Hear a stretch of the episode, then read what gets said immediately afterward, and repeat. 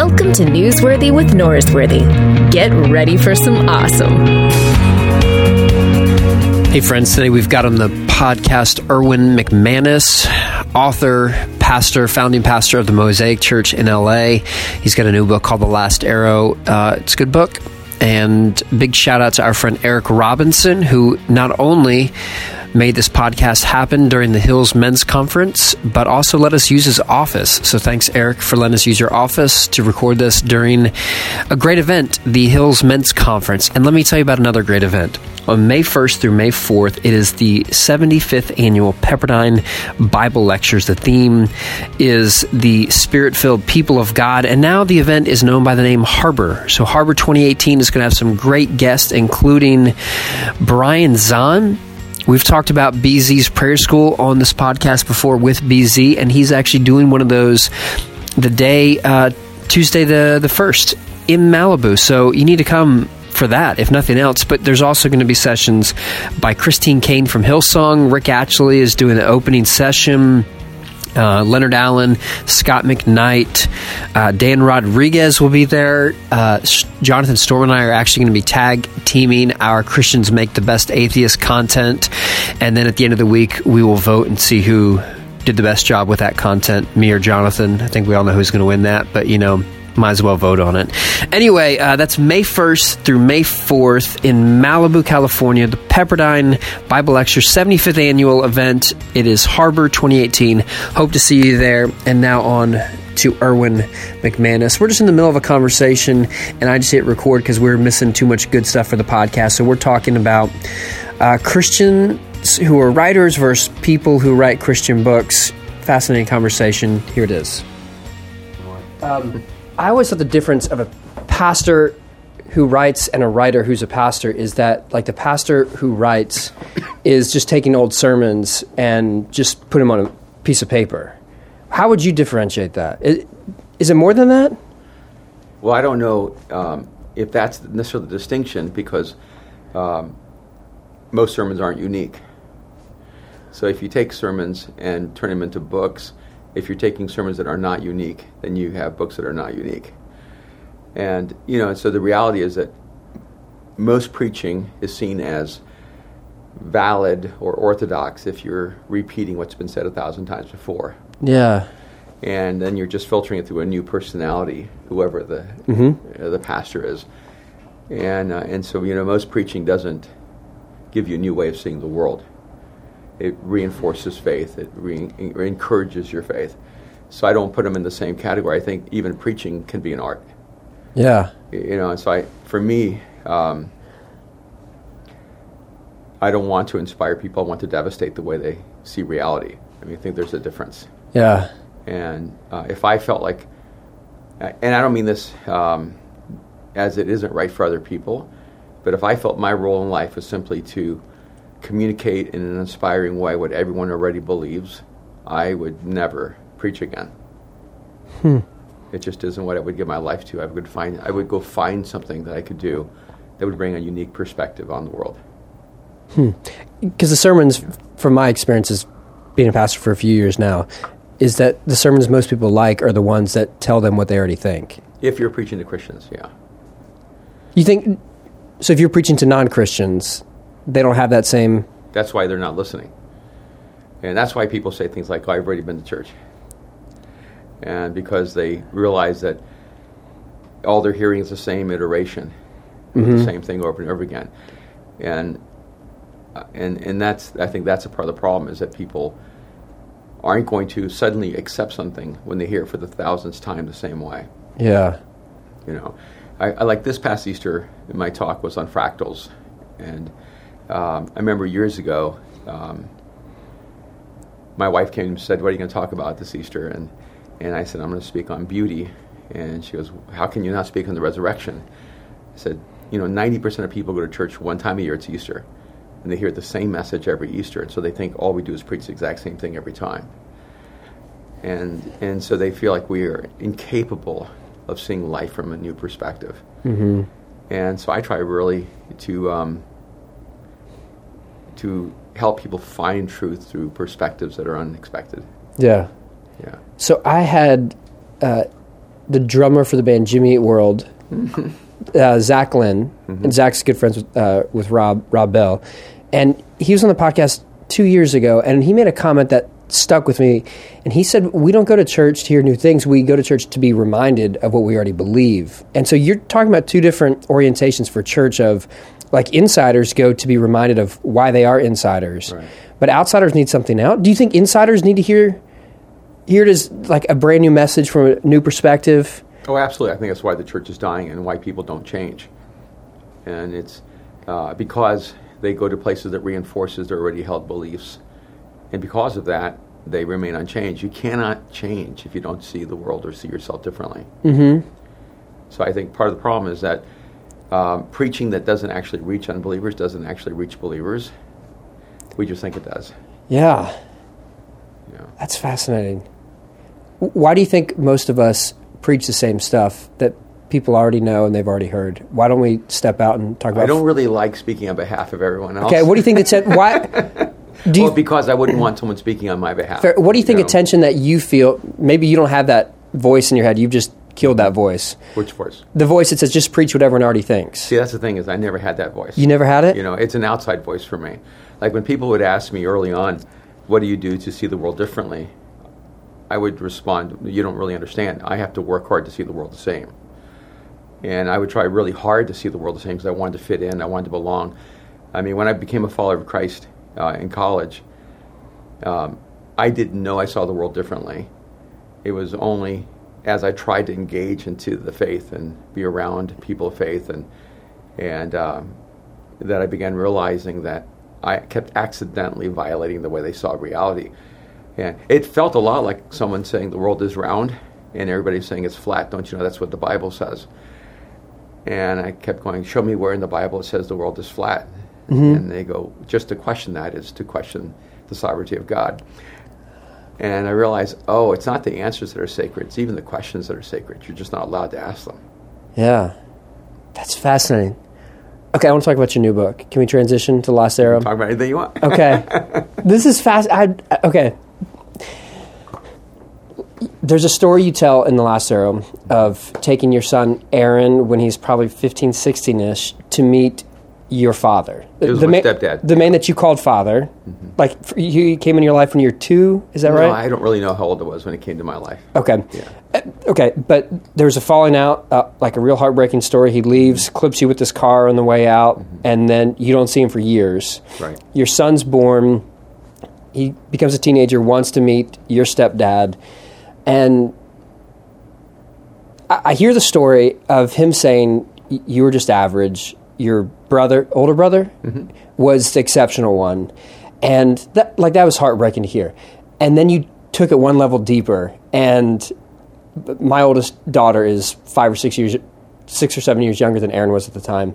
And you said a line that got to my heart where it wasn't that your stepdad said you're average, but he said it in front of your son. And that mm-hmm. got you. And I would hate for my daughter to hear that.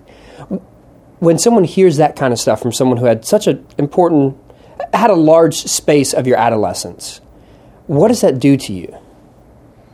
Well, I think I um, kind of unwrapped that in that what really struck me was that it was true.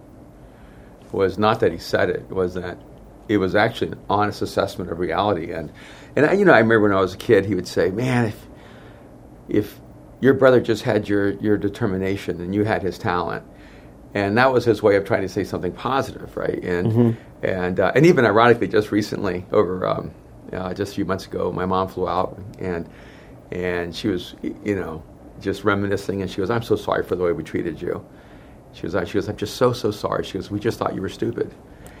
And, and I thought, this is great. this is the Mom. most this is the most empathetic moment I can get right now. And and she said it like three or four times. We just thought you were stupid. We didn't know any better. And um, and and I realized that that one the perspective a person comes in relationship to you is really significant, you know, and, and it, it did mark me. Like it was, um, I mean, our identities are formed in the sphere of those who who matter to us most, Yep.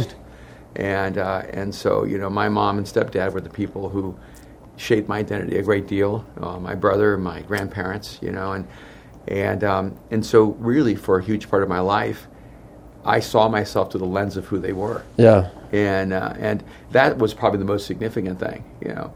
But ironically, when my when when my son heard my stepdad say he was average, I wasn't upset that my son was hearing that I was average.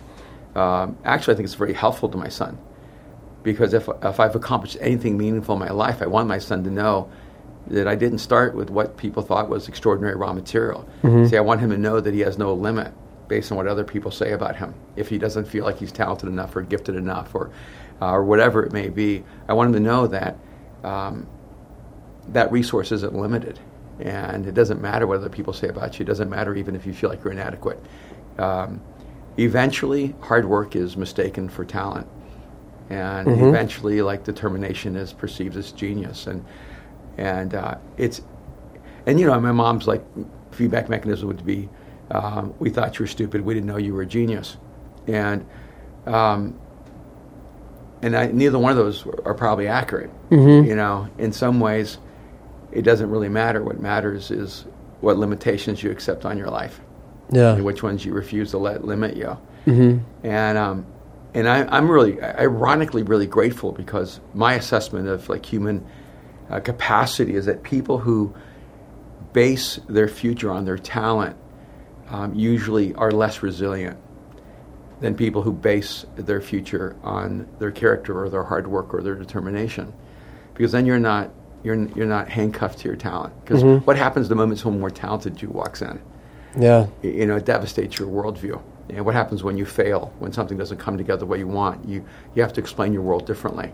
And, and research has actually shown that people who have an extraordinarily high view of themselves are usually low risk takers and do not take personal responsibility for failure. Yeah. And, and so, you know, I, I look back and I go, God has an amazing way of taking even very negative environments and doing something really positive from your life.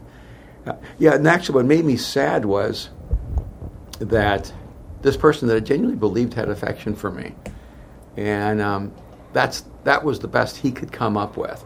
That's what he felt he should say. Mm-hmm. So I was almost more sad that this is what he thought he should use this moment for. And um, I mean, if you have one moment with a human being that has any value for, you know, you have any value for, what do you want to leave them with?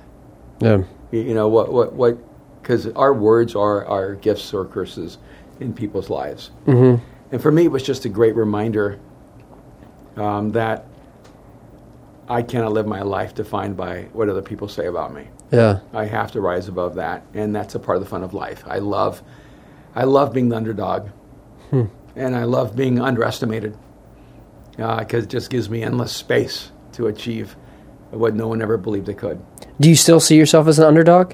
Always, absolutely, no question about it. Really? Oh yeah, But I mean, you you have quite a few skins on the wall. Like things have gone pretty well for you in a lot of areas, but you always hold on to that initial voice, um, or the sense that y- you're here on hard work and others have talent, and that differentiates you. Oh, um, yeah. I, I- I just, uh, yeah, I, I like being the underdog. I think that um, I'm okay. I'm an immigrant. You know, English was my second language. Um, my grandparents raised me the first few years of my life. I never knew my real father. I think it's important to be the underdog for me because there are people out there who don't believe that they're that they have a future Mm-hmm. that they, they don't know, they don't believe that they can overcome what they've been through. And um, and even if you've worked really hard, but you you just for whatever reason you started on third base rather than on you Yeah. know first base, Mhm. people will look at you and go, "Yeah, but you know you were on third base, right? Your parents were wealthy, your parents were educated, you grew up in a great neighborhood, you're white, you know, in Mm-hmm. Yeah. America, whatever it is. That's true. And and people may actually discount how hard you worked. You may go, you know, my parents were educated, and I did come up in wealth, and I did start on third base, but you don't know how hard I worked. Yeah. You know, and and so I get the wonderful advantage. See, I see it as an advantage of going. Um, I didn't even start up. I didn't start on plate. I was on Yeah. the bench. No one wanted to put me in the game. There were so many injuries. They finally had to put me in. Yeah. You know, and uh, and and if God can do this with me, then He can do this with you. Okay, so Malcolm Gladwell talked about this like three generation effect that or a process that happened over and over again where people would immigrate to the United States. Their their kids would have uh, decent jobs. They would be manager level people, mm-hmm. and then their grandkids would have this great work ethic, and they would have this tremendous worldly success because this third tier of they saw their parents hustle, they saw them work hard, and now they had opportunity and a work ethic, and so they had so much success. But what happens to the generation after that? Because you came up, your your mom came over when you uh, Pan Am as a flight stewardess. Is that the right? Stewardess, yeah. Yeah, and she comes over. You come over as a couple of years old, three or four, maybe four or five. Yeah. Okay, and you hustle. You've had a great deal of success. How do you instill that in your kids when they see? In some ways, are they on third base when they were born? Mm-hmm. How do you replicate your experience to give them that hard work? Yeah, well, when Aaron was born, um, we were working with Urban Poor. Um, all of his friends didn't speak English. Mm-hmm. Um, no one he spent his life with um, had parents that were not on welfare. So I don't know if he would say he was born on third base. Yeah, yeah. and, uh, I think he got to run the bases with us. Good. You know, and um, and so it was a little different. But they certainly. Um, but I've worked really hard to try to give them every advantage that mm-hmm. they can mm-hmm. have in life, um, and I think that's a terrible burden to, to, bear. You know, the truth is that no matter where you start, um, it can be an incredible burden. Yeah. Because if you are the son of someone who's been relatively successful or has a level of mm-hmm. of um, celebrity or fame or whatever it may be, that's that's a burden to bear because everyone starts looking at you through the template of your father, mm-hmm. and uh, and so I you know I, I, wouldn't wish what Aaron has had to go through on anyone. I mean I um, people disagreed with my theology. Um, there were people who decided they were going to kill me. He was probably 15, 16 years old. Websites were put up, hourglass was put up of the moment they're going to assassinate me. And that's when my son said, you know, if Christians want to kill my dad, I'm out. I don't want to have to do with this faith. Hmm. Uh, every day when he was in college, uh, professors would send students to his room to, and to confront him and say, how can you, you know, even be a McManus? Your dad's a heretic. He's sending people to hell. He had to deal with it every single day of his life. So I didn't have to deal with that, you know, he and, did. and he did.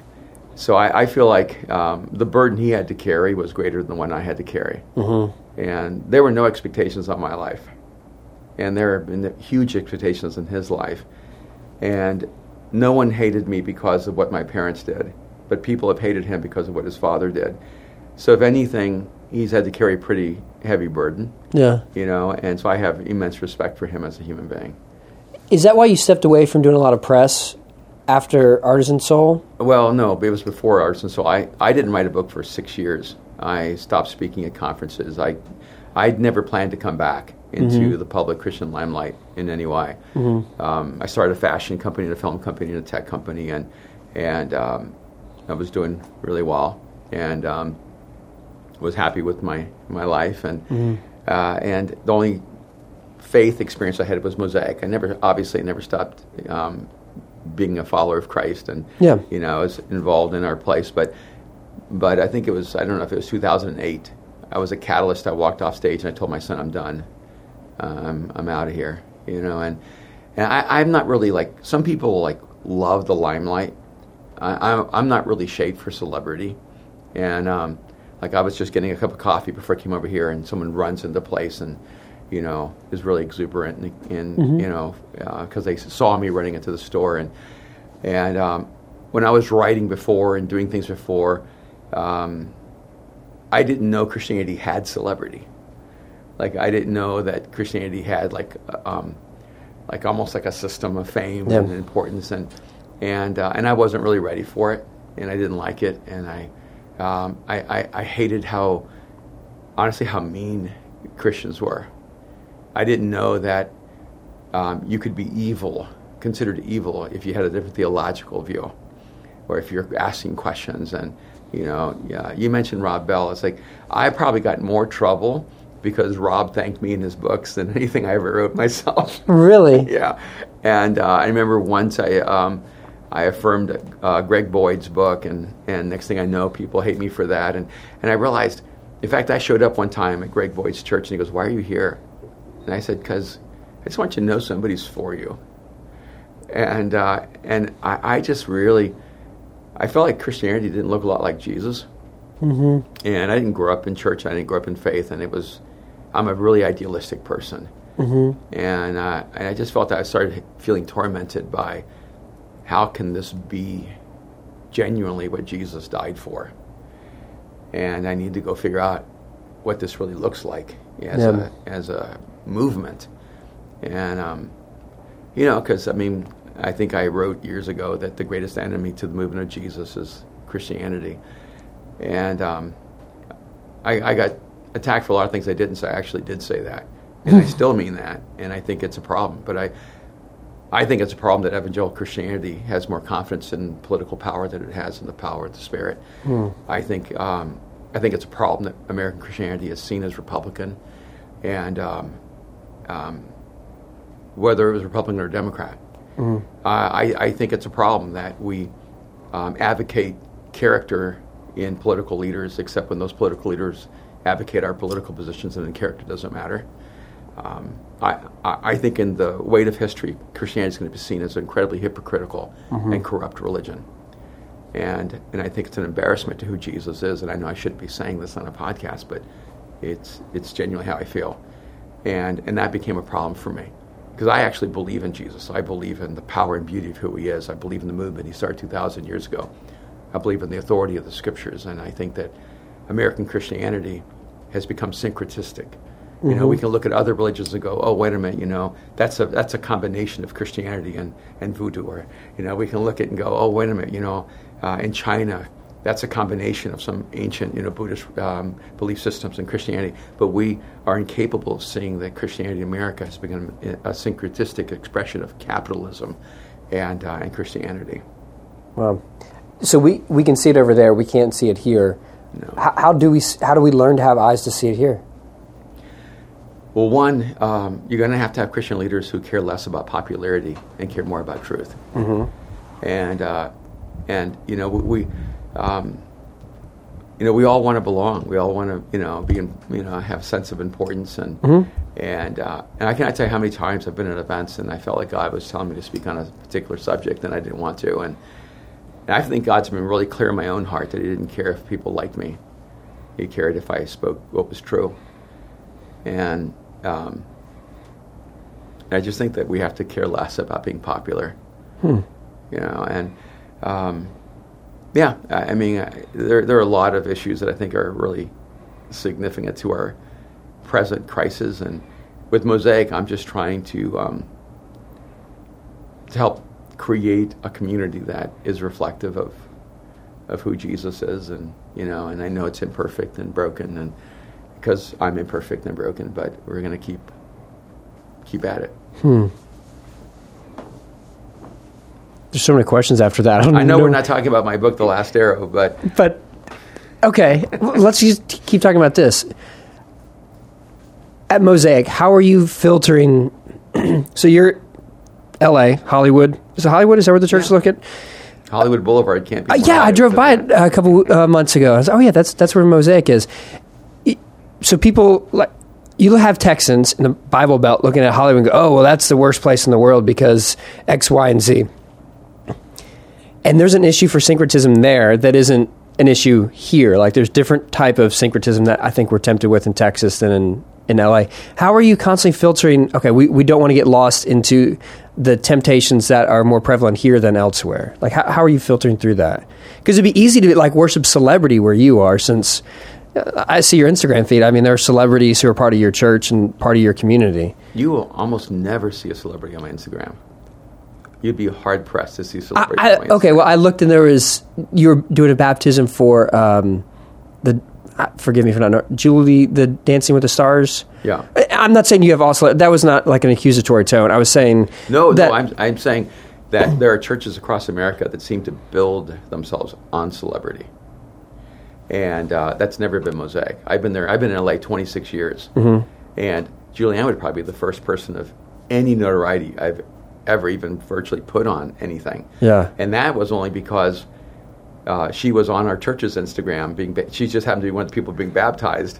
Hmm. And when I saw it on our church's one, I thought, okay, I can post that. Yeah. It just happened to be me baptizing her that day. it's a great picture. and uh, it's really beautiful. And um, and it's really and and ironically, I didn't really know how um, popular she was, and I, I don't watch Dancing with the Stars, so Uh-oh. so yeah, Breaking news. It wasn't um, wasn't something I'm aware of. I would say nine to ten times when someone um, really famous comes to our, our church, I'm completely unaware of it. Hmm.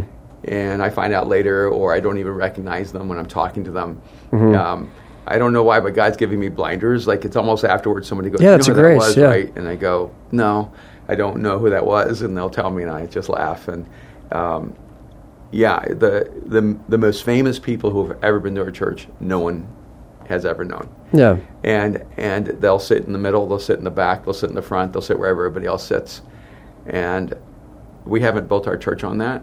And um, our church is like, I'm much much more interested in creativity than I am in celebrity. Yeah. I'm more interested in artistry, you know, than I am fame. And so I, I do want to. Our community really it does have a high value in the creative nature of every human being.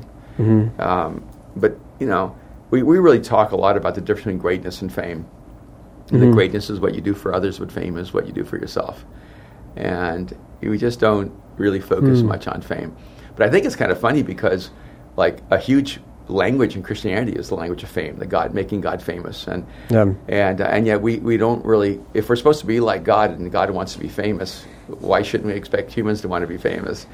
And uh, we never talk about. Well, I would say talking about God's fame is is very rare at Mosaic, and uh, we would talk about God's humility a lot more.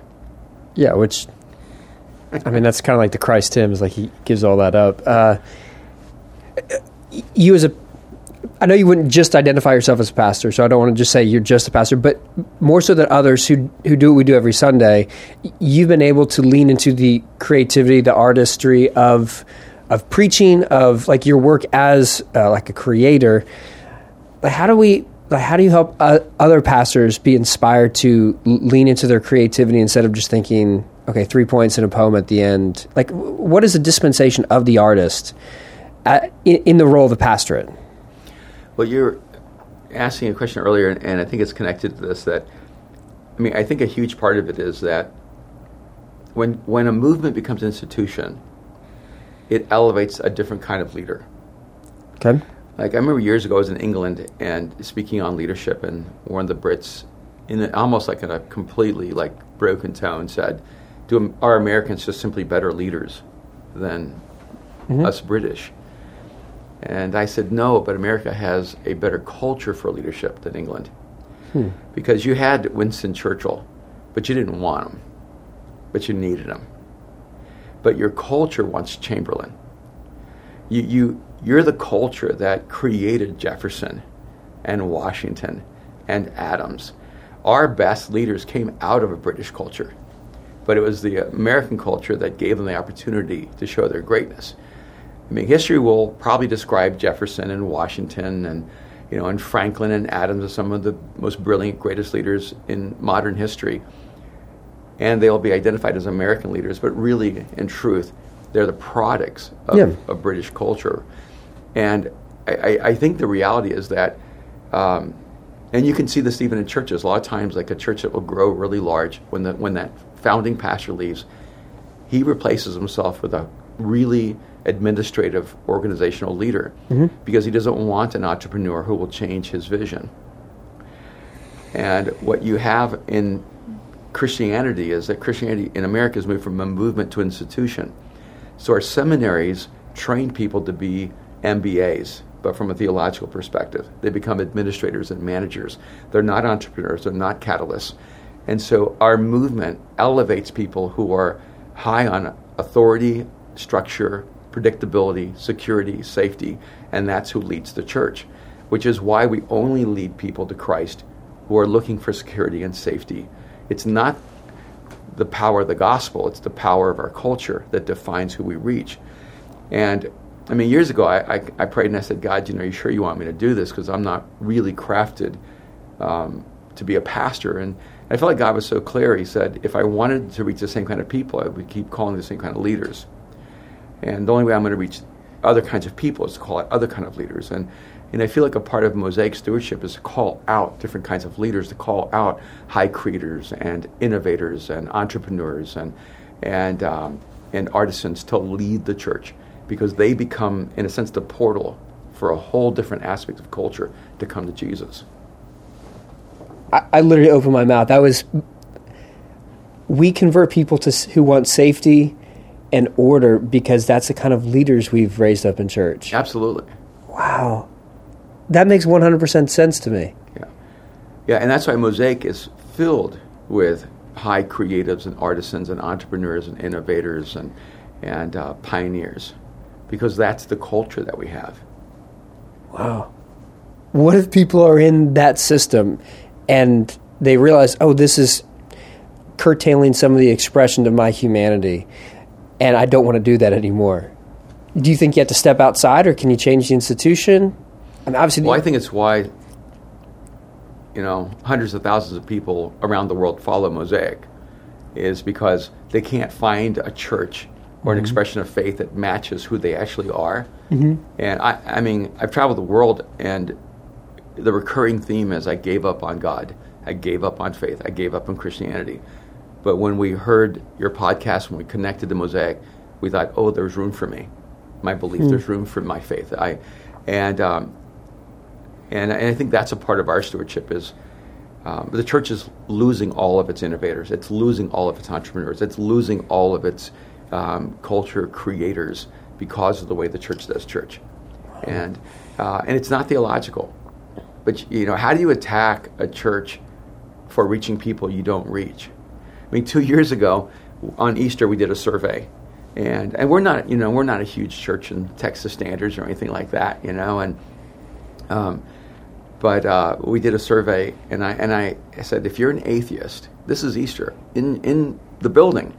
If you're an atheist, and you would say, I'm an atheist, but if God were out there, I wanted to find me. Um, would you just? Uh, we had these lights. I said, would you just turn your light? We had over a thousand people say, I'm an atheist, but if God were out there, I wanted to find me.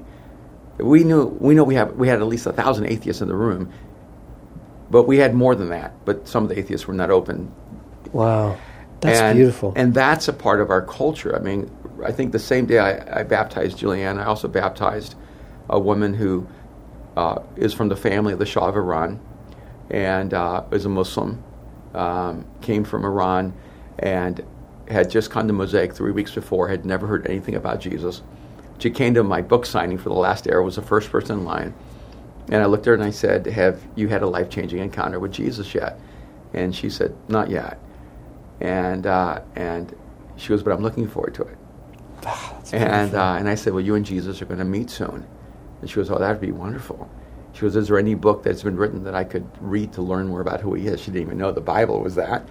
And she goes, I don't know anything about Jesus. And so I said, not only is there a book, but you know, some of our community would be happy to take you to dinner and talk to you about who Jesus is and help you understand. She goes, really, somebody would do that for me. And within three weeks, she had given her life to Christ and was baptized. And and I remember that the morning that we baptized her, because we baptized outside right on Hollywood Boulevard. And I had a guy come up to me and he said, I was baptized a year ago. I was a Buddhist and you know and Wow. and that's the difference is that Mosaic has had people who are Zoroastrian come to faith. Um, I remember one person came to Christ, he was from the religion that were descendants of John the Baptist. Uh, and it's just an incredibly different kind of experience when you know the room is full of atheists and agnostics and Buddhists and Muslims, and we've had so many Muslims come to faith at Mosaic. It, it's it's been incredible, and um, but our church became the epicenter for the Muslim refugees coming in from Syria, and we purposefully became the the the flagship for Los Angeles, and so people know that a Christian church has been the leaders of embracing the Islamic community who are refugees coming into our city. And they've been in our home, they've stayed with us, you know, and we helped resettle them, we helped them get jobs. And um, it's been a really beautiful thing. And I think that a part of the problem with the church is that our churches are designed just for people who already believe. And Jesus never designed anything for people who already believed. Wow. Okay, we're out of time. I want to talk to you about your trip to Syria, which is not going to happen. I want to talk to you about how to s- set fire to your past, which is not going to happen. I had a discussion I want to do about being average, which is not going to happen because we're out of time. But what I do want you to close is you'd written your book and then you find out that you have cancer, and so you're doing the last edits, and so that's your the intro to the book. You, you reference that. Um, I know at least one person is listening to this podcast while she's getting chemo. What is your word of encouragement to someone who just cut her hair off and she's going through chemo? What would you say? Uh, well, first of all, I don't know if you can say something that feels so impersonal, to someone who's going through something so personal. Mm. And because the the thing that she would need more than anyone is is a human being up close and personal in her life. That would be more powerful than anything I could say. You know, an embrace is a lot more yeah. powerful than than uh, counsel. You know, um, yeah, I would just say feel what you need to feel. Don't let other people tell you what you should be feeling or how you should be going through it. Whatever you feel is human, and um, the reason that you're afraid to die, if you're afraid to die, is because you love life. And there are people that you love and things that you love, and you don't want to leave them behind. And um, we're much more secure in what we have than what uh, we hope for. Mm-hmm. You know, it's it's so much easier to believe in what you can see than what you can't see, and and and that that's actually the the transcendent thing about faith is that faith shifts you from having confidence in what you have to what you hope for. It shifts you from having assurance in what um, you see to what is unseen. And so I just say, if you're going through chemo one, I'm so sorry that you're having to go through that. Um, and I, and you know, people always ask me, you know, how can God allow suffering in the world? And and I go, the truth is, with or without God, there's suffering in the world. And so, the real question is, do you want to go through that suffering alone, or mm. do you hmm. want a God who loves you um, completely to go through it with you? And um, you know, I went. I mean, I had cancer and I'm cancer free now, but I didn't know how it was going to go. I had a high volume of cancer, as my surgeon told me this week. And, and I really had to deal with the reality of, of imminent death. And, um, you know, what was amazing for me was I've lived a really full life. I, I, I've overwhelmingly lived a life without regret. I have regrets, but every time I lived with regret was because I lived a life of obligation rather than a life of intention. And so I would just say, however many days you have to live this life, stop living out of obligation.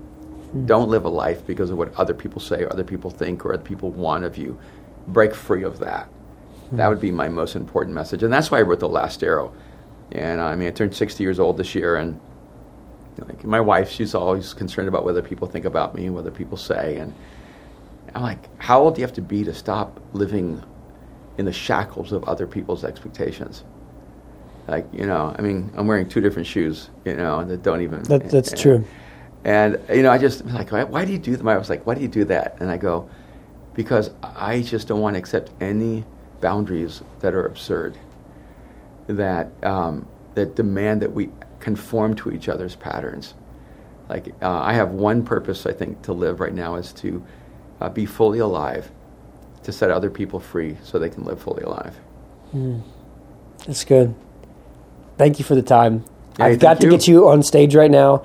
Otherwise, I'd keep talking to you for about an hour. So right. this has been great. You, yeah. Hey, God bless. Thanks for checking out Newsworthy with Norsworthy. Make sure to subscribe to the podcast on iTunes. You are now adjourned.